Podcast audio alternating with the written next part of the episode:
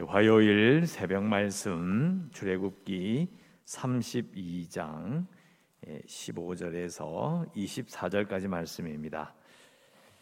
32장 15절에서 24절 제가 어, 낭독해 드리겠습니다. 15절 모세가 돌이켜 산에서 내려오는데 두 증거판이 그의 손에 있고 그 판의 양면 이쪽 저쪽에 글자가 있으니 그 판은 하나님이 만드신 것이요 글자는 하나님이 쓰셔서 판에 새기신 것이더라. 여호수아가 백성들의 요란한 소리를 듣고 모세에게 말하되 진중에서 싸우는 소리가 나나이다. 모세가 이르되 이는 승전가도 아니요 폐하여 부르는 짖는 소리도 아니라 내가 듣기에는 노래하는 소리로다 하고 진에 가까이 이르러 그 송아지와 그 춤추는 것을 보고 크게 놓아요 손에서 그 판들을 산 아래로 던져 깨뜨리니라. 모세가 그들이 만든 송아지를 가져다가 불살라 부숴 어, 가루를 만들어 물에 뿌려 이스라엘 자손에게 마시게 하니라. 모세가 아론에게 이르되 이 백성이 당신에게 어떻게 하였기에 당신이 그들을 큰 죄에 빠지게 하였느냐. 아론이 이르되 내 주여 노하지 마소서 이 백성의 악함을 당신이 아나이다. 그들이 내게 말하기를 우리를 위하여 우리를 인도할 신을 만들라 이 모세 곧 우리를 애굽 땅에서 인도하여 낸 사람은 어찌 되었는지 알 수 없노라 하기에 내가 그들에게 이르기를 금이 있는 자는 빼내라 한즉 그들이 그것을 내게로 가져왔기로 내가 불에 던졌더니 이 송아지가 나왔나이다 아멘. 네, 오늘 말씀 우리가 어제 우리 읽었던 말씀을 보면 하나님께서 이미 어, 모세에게 이스라엘 백성들이 저지른 죄에 대해서 말씀하셨고 그래서 모세는 이미 이스라엘 백성들을 대신하여 그의 죄를 중보하려고 많이 애를 쓰고 어 이제 진멸하지 않도록 어, 한 고비를 넘기고 어 지금 내려옵니다. 어 내려오면서 15절에 보시면 이제 증거판을 들고 이제 내려옵니다. 그래서 어떤 면에서는 이제 어, 증거판을 가지고 즉 십계명을 가지고 보여주면서 이 사태를 수습하려고 했을 수도 있습니다. 왜 이렇게 말씀드리느냐? 아, 뒤에 보면 모세가 어, 여호수와 함께 내려오면서 이스라엘 백성들이 진에 가까이 와서 송아지와 춤추는 것들을 보고 크게 놓아요 판들을 산 아래로 던져 깨뜨린 장면 때문입니다. 어, 많은 사람들 유대인도 마찬가지고 전통적으로 모세가 이 돌판을 깨뜨린 것은 조금 이해하기 어렵다라는 그런 후손들의 생각이 많습니다. 들고 내려왔으니까요. 아니 그 위에 두고 내려오든지 들고 내려왔다는 이야기는 그래도 그 두 돌판을 가지고 하나님의 말씀을 선포하고 이 사태를 수습할 생각이었는데 돌판을 깨뜨린 것은 너무 심한 게 아닌가 뭐 이렇게 어, 설명하기도 합니다. 우리도 뭐그 돌판을 깨뜨린 이유에 대해서는 어, 특별하게 성경에 나오지 않으니까 우리가 말할 수는 없지만은 어, 중요한 것은 이 상황을 보고 모세가 예, 격분했다는 겁니다. 격분하여서 이제 이런 행동을 하게 되고요. 결국은 이 모세의 행동이 우리 어제 읽었던 하나님의 분노를 어, 짐작하게 합니다. 결국은 뒤에 나오는 것처럼 이스라엘과 하나님 사이에 계약이 깨졌다라는 것을 상징하는 행동으로 이해하면 되겠습니다. 네, 그러니까 모세가 돌판을 깬 것이 왜 깼노? 그게 핵심이 아니고요. 하나님과 이스라엘 백성들의 관계가 깨진 겁니다. 그 관계가 무슨 관계냐? 왕과 신하의 관계예요. 왕을 버리고 다른 왕을 택했다고 생각하시면 됩니다. 아주 큰 일이죠. 왜냐 우리도 어, 국적을 바꾼다라는 거 이거 쉬운 일이 아닙니다, 그죠? 또 국적을 바꾸고 다른 나라에 가서 그 나라 나라의 국적을 얻는 것도 쉬운 일이 아니고 국적을 버리는 것도 쉬운 일이 아닙니다. 그와 상응하는 이 당시 하나님을 왕으로 어, 섬기겠다, 하나님의 백성이 되겠다라는 정말 엄중한 그런 계약을 약속을 깨버린 겁니다.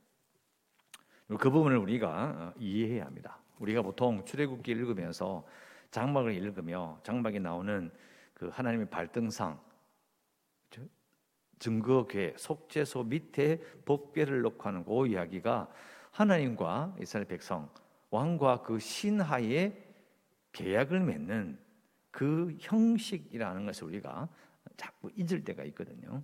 그래서 여기 나오는 모세의 행동은 어, 이스라엘과 하나님, 하나님과 이스라엘 사이에 군신 그러니까 왕과 신하의 관계로서 이제 출발하자 하는데 삐끗해 버린 거예요.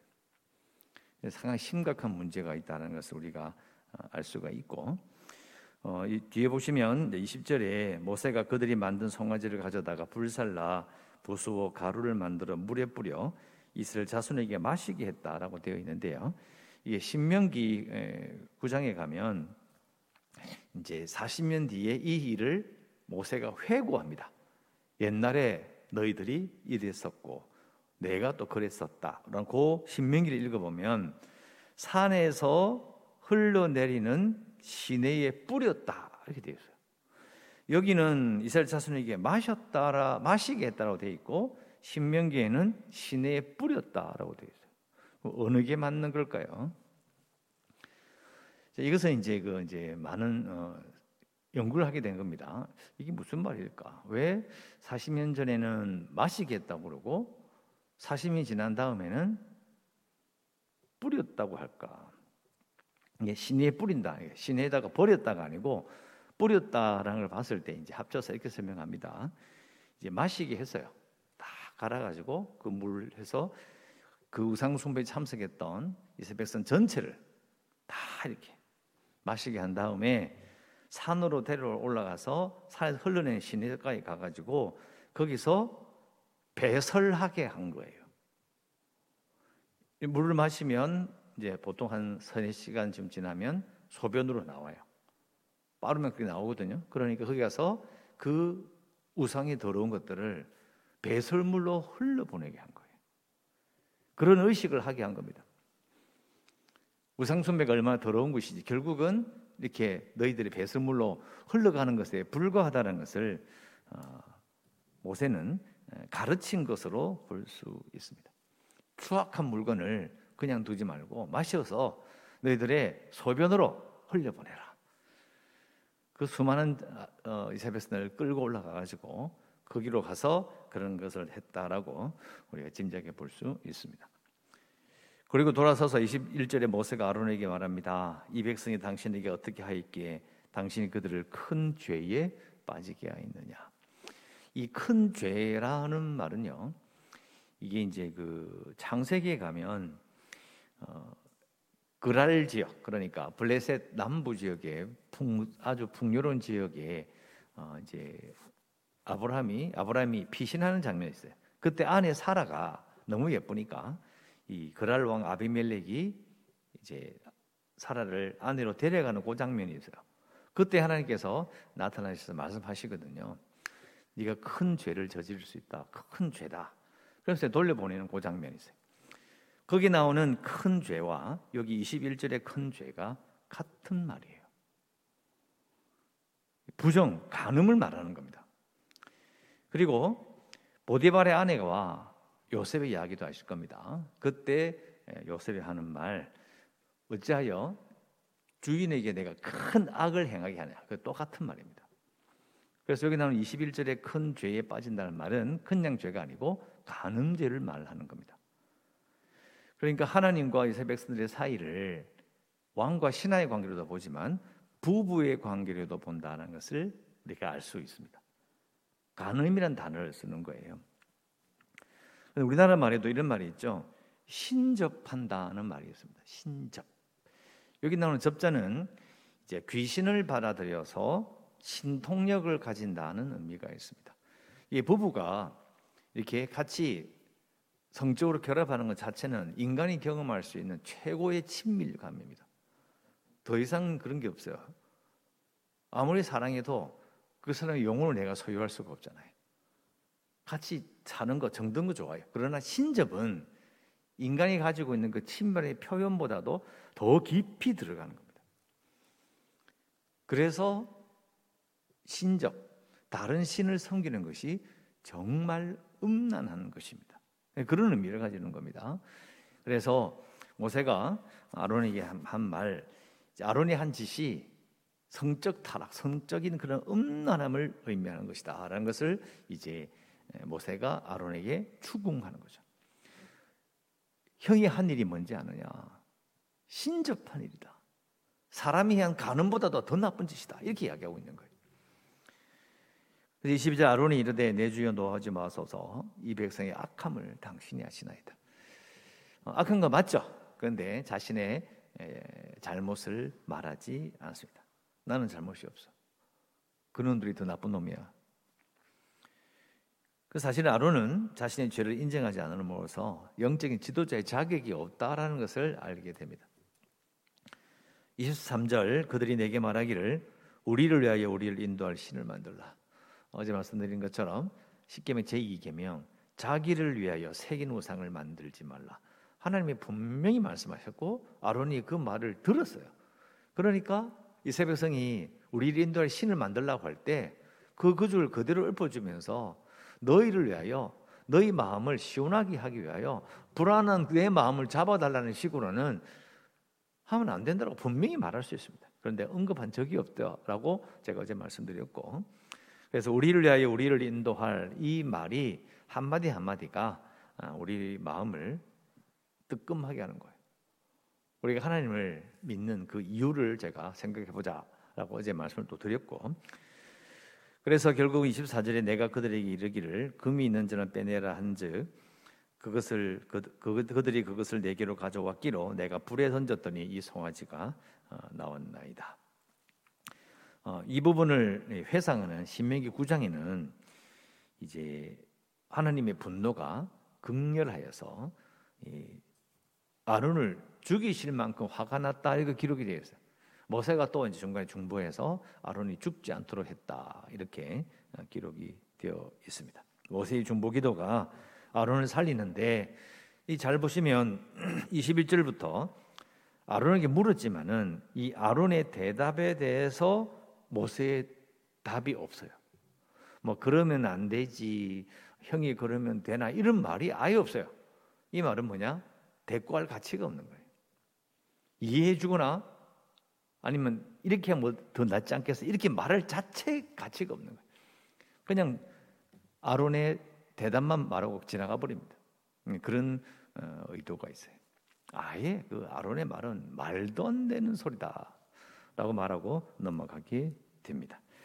자, 내일도 이 사건이 계속 진행되니까요. 또 계속 말씀드리고 우리가 이런 말씀을 읽을 때 우리가 생각해야 될 것은 사실은 이 이스라엘 백성도 문제가 있고 다 문제가 있지만은 중요한 것은 영적인 지도자 백성을 맡은 자로 대기하고 있었던 아론을 생각하며 우리가 기도해야 될 것은 우리가 영적인 우리의 영적인 지도자들이 아론과 같은 죄를 짓지 않도록 우리는 기도해야 합니다. 아론과 같은 죄를 짓지 않도록 초점이 하나님의 말씀이 아니라 우리들의 논리인 거예요. 우리의 필요인 거예요. 우리가 필요한 것, 사람이 원하는 것 중요하죠. 헤아려 줘야 되고 들어줘야 돼요. 그러나 하나님의 뜻을 넘어설 수는 없는 겁니다. 정말 어려운 일이에요. 특히 지도자가 되면 이런 부분을 쉽게 해결하기 어렵습니다. 충분히 이해하고 어, 나는 누구보다 더 잘한다 이렇게 말할 수 있는 부분은 아니다는 것. 하지만 우리는 이런 죄를 우리가 동시에 범할 수 있음을 두려워하며 우리는 기도해야 합니다. 영적인 지도자들이 아름과 같은 죄를 짓지 않도록 어, 한국 교회 지도자들을 위해서 어, 또 직분자들을 위해서도 기도해 주시고 어, 계속해서 우리의 교회가 명예를 어, 회복할 수 있도록 기도해 주시고 어, 재개발과 어, 코로나 19또 극복을 위해서 어, 연약한 성도들과 주일학교 아이들 여름 행사를 위해서 그리고 성교제를 위해서도 기도하시고 오늘도 하나님의 은혜 가운데 살아가시기를 주의 이름으로 축원합니다. 기도하겠습니다. 하나님 감사합니다. 오늘 기도하고 또 하루를 시작합니다. 아론의 죄를 이스라엘 백성의 타락을 읽어보며 참으로 마음이 아픕니다. 아론과 같은 영적인 지도자들, 우리 한국교회 지도자들과 직분자들이 아론과 같은 죄를 짓지 않기를 원합니다.